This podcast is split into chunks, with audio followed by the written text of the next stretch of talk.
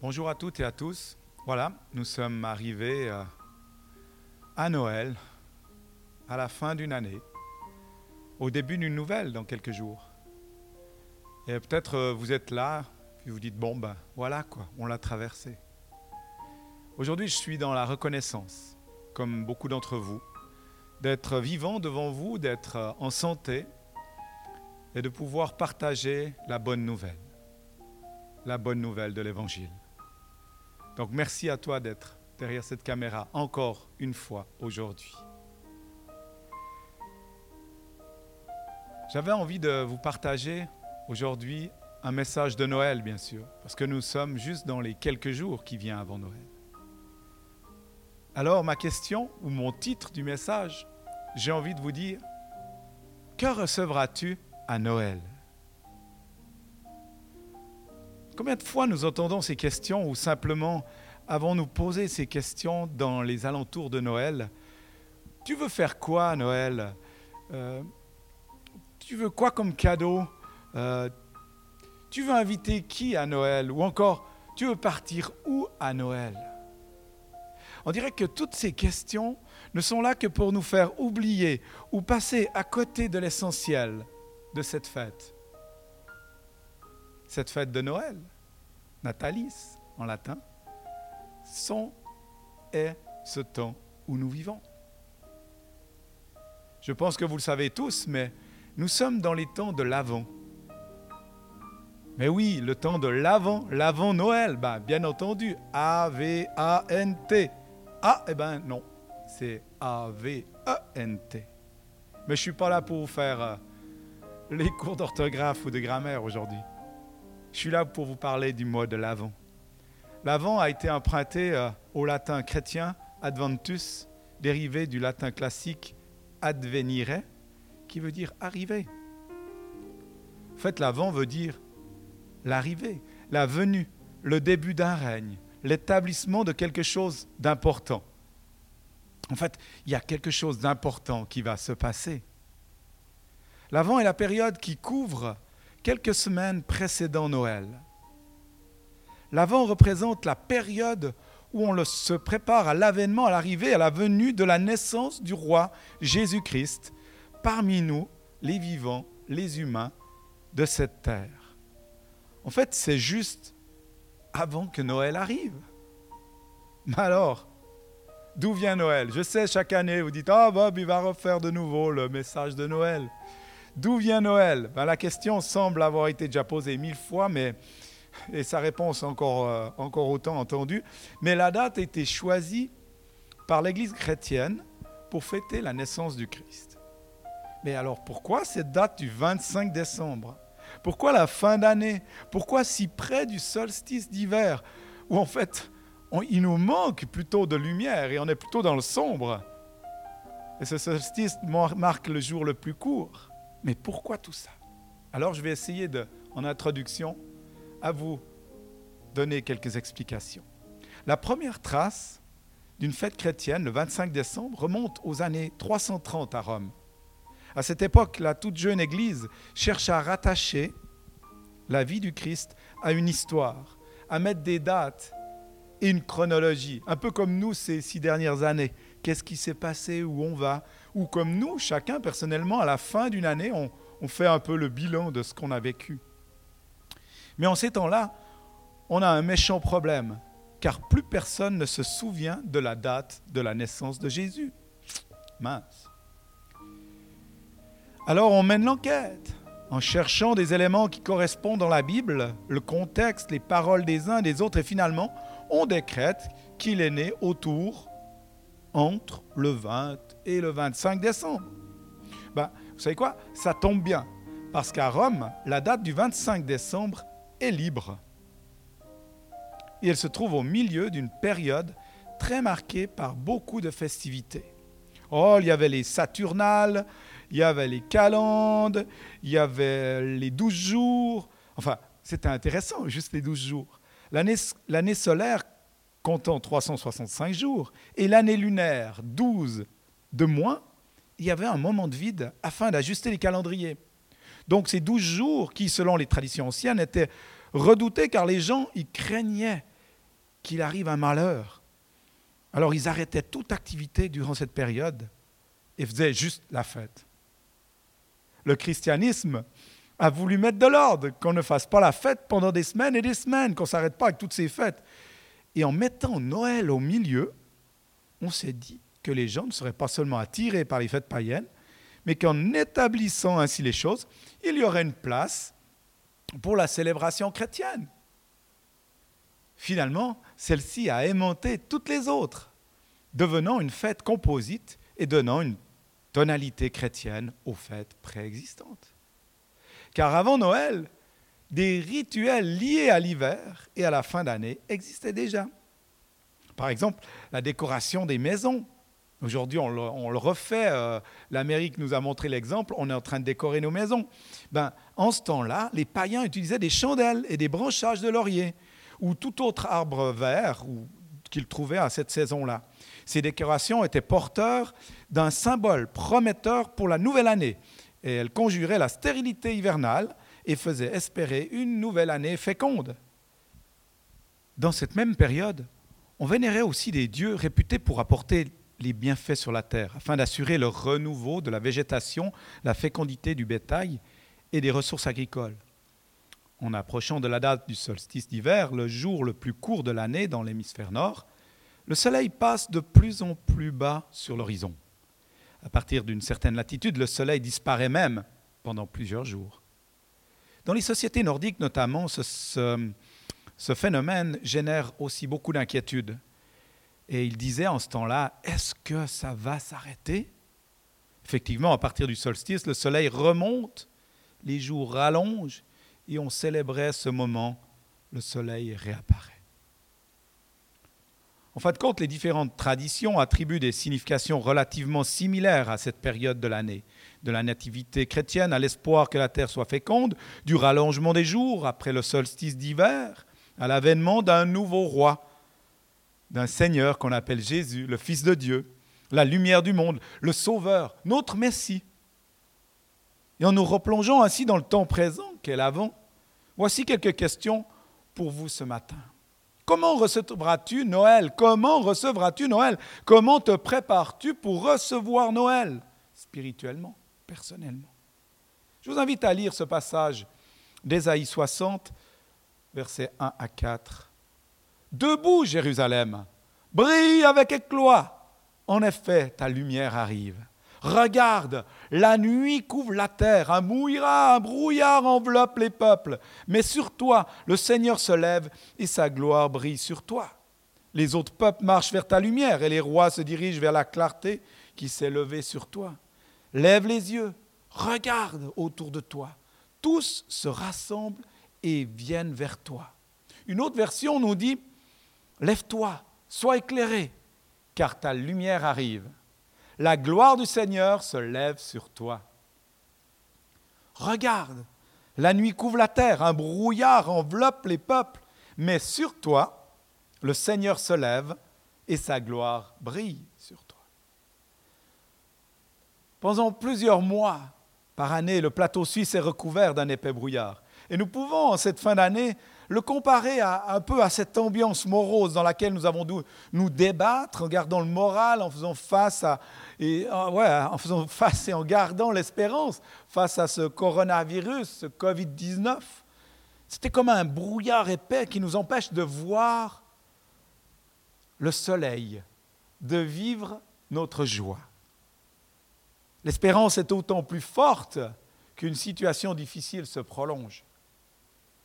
Alors, à l'appel du prophète Ésaïe, qui nous rejoint ce matin, regarde, la nuit couvre la terre, un brouillard enveloppe les peuples.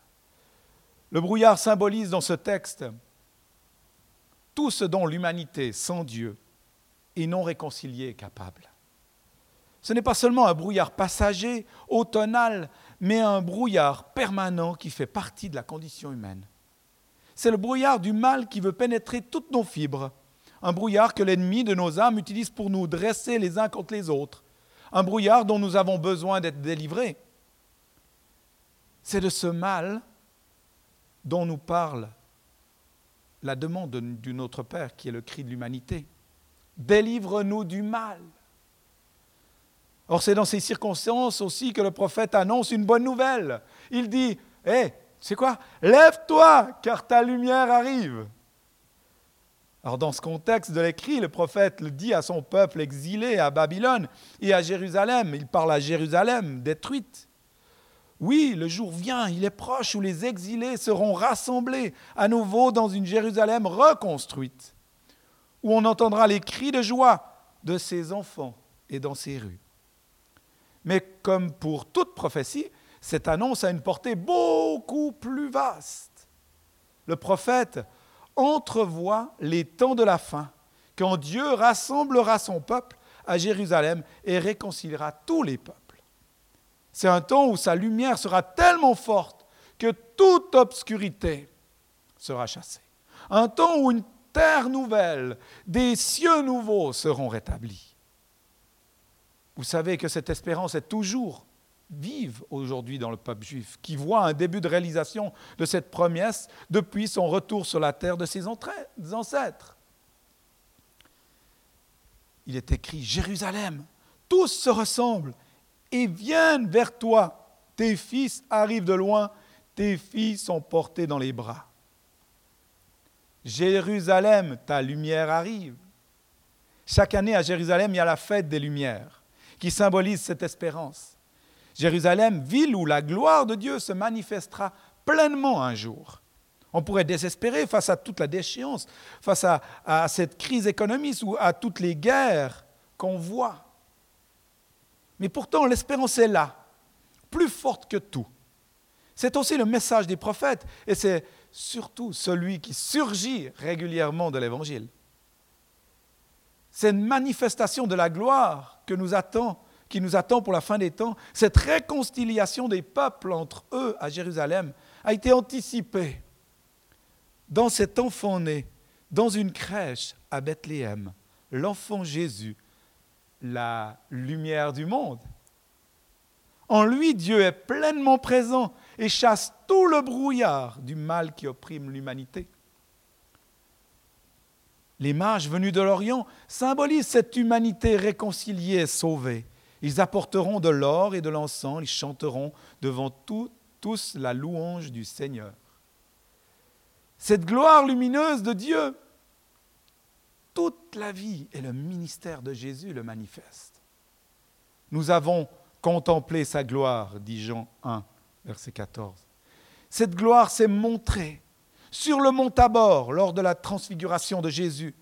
Elle nous est révélée au plus haut point sur un autre mont où trois croix ont été plantées à Golgotha. Paul nous dit dans 2 Corinthiens 5, 18, 19 que Dieu nous a réconciliés avec lui par le Christ. Et il nous a demandé d'annoncer cette réconciliation. Oui, c'est Dieu qui a réconcilié le monde avec lui par le Christ. Cette gloire a jailli du tombeau même vide où Jésus-Christ a dissipé le brouillard de la mort.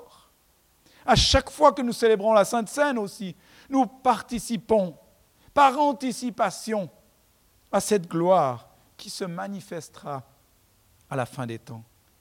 Jésus-Christ, notre espérance, dit Paul dans 1 Timothée 1.1. Jésus-Christ parmi nous, espoir de la gloire, il le redit aux Colossiens au chapitre 1. Que sa lumière allume en nous le feu de cette espérance. Que sa lumière dissipe tout brouillard dans nos vies, dans nos familles, dans l'Église de Jésus-Christ et dans le monde. Lève-toi, brille, ta lumière arrive, Jérusalem. Il y a un appel pour nous en ces jours de l'Avent, à se lever, à ne plus rester couché, à ne plus se morfondre, à ne plus se lamenter, à ne plus rester inerte, mais à s'engager avec des actions pour vivre, se montrer, se lever, monter même et passer peut-être, pourquoi pas pour 2021, à un niveau supérieur dans ta foi chrétienne. Et à se préparer, à se préparer à le recevoir, à se lever pour lui. Et non pas pour Psaume 27.1, le Seigneur est ma lumière et mon salut. De qui aurais-je peur? Non seulement Dieu nous a libérés de l'esclavage, mais il nous a fait, il a fait de nous des lumières, des lumières qui rappellent sa naissance. S'il vous plaît, ne nous cachons pas, ne cachons pas la lumière, levons-nous. C'est le moyen que Dieu a choisi pour bannir toute forme de ténèbres, afin que sa lumière puisse briller et ainsi dissiper toute ténèbre humaine. Matthieu 5, 14 à 16. Vous êtes la lumière du monde.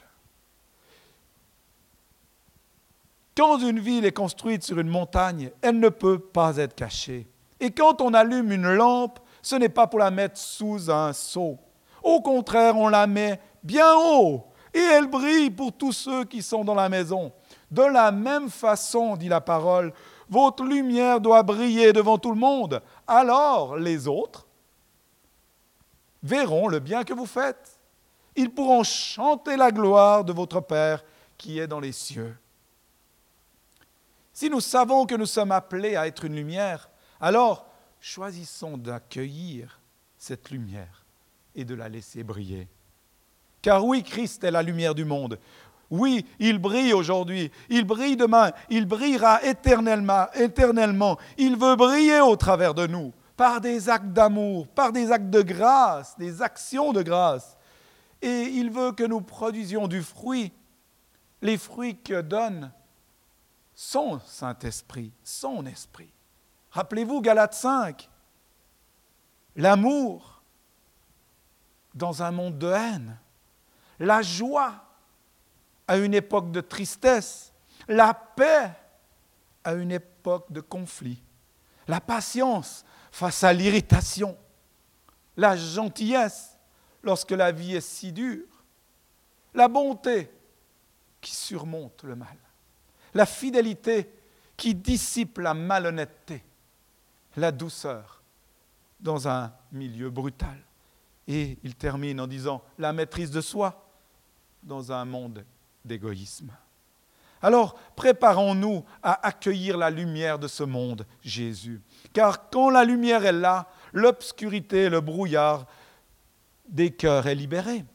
Et c'est alors que la transformation totale de nos vies peut commencer notre esprit est transformé par l'Esprit de Dieu, de sorte que nous ne nous appartenons plus à nous-mêmes, mais à Dieu. Notre esprit est libéré des liens du péché et des ténèbres. Notre corps se soumet à la puissance rénovatrice de l'Esprit. Nos passions remontent de l'abîme de ténèbres pour adopter la vie pure et sanctifiée que Dieu nous propose. Nos relations même ne sont plus définies par les avantages que nous pouvons en retirer, mais par la chaleur transformatrice de la lumière de Dieu et d'une grâce infinie. Alors, debout peuple de Dieu, debout Jérusalem, brille avec éclat. Lève-toi, sois éclairé, car ta lumière arrive. Jésus, la lumière est là. Il est là, il est venu du ciel, le Fils de Dieu, né dans une crèche à Noël comme les hommes l'ont décidé dans cette période-là. Mais qu'importe, le plus important, c'est cette lumière sur la terre pour amener l'espérance et la vie. Rappelle-toi, Noël est l'avènement du roi, la venue du Sauveur. Regarde, la nuit couvre la terre, un brouillard enveloppe les peuples. C'est pas grave mais sur toi. Roger, Manon, Olivier, Stéphanie, Christine, tous les, toutes les personnes qui sont devant moi. Le Seigneur se lève et sa gloire brille sur toi. Les autres peuples marchent vers ta lumière et les rois se dirigent vers la clarté qui s'est levée sur toi. Lève les yeux et regarde autour de toi. Tous se rassemblent et viennent vers toi. La gloire du Seigneur se lève sur toi. Je finirai cet euh, partage de paroles ce matin en lisant Ésaïe 9. versets 1 à 6. Le peuple qui marche dans la nuit voit une grande lumière. Pour ceux qui vivent dans le pays de l'obscurité, une lumière se met à briller. Seigneur, tu les inondes de bonheur, tu fais grandir leur joie. Un enfant est né pour nous, un fils nous est donné, il a reçu l'autorité d'un roi. On lui donne pour nom conseiller, merveilleux, Dieu fort, Père pour toujours, Prince de paix. Il étendra son autorité et assurera une paix sans fin. Il occupera le siège royal de David et dirigera son royaume. Il l'établira et le rendra solide en faisant respecter le droit et la justice, dès maintenant et pour toujours. Voilà ce que le Seigneur de l'univers fera à cause de son amour brûlant. Je te laisse avec ces réflexions. Et si ce temps de l'Avent est l'occasion d'un réveil pour ta vie? Et si ce temps de l'Avent ne serait pas une période qui t'est juste donnée pour vivre l'espérance d'un nouveau départ?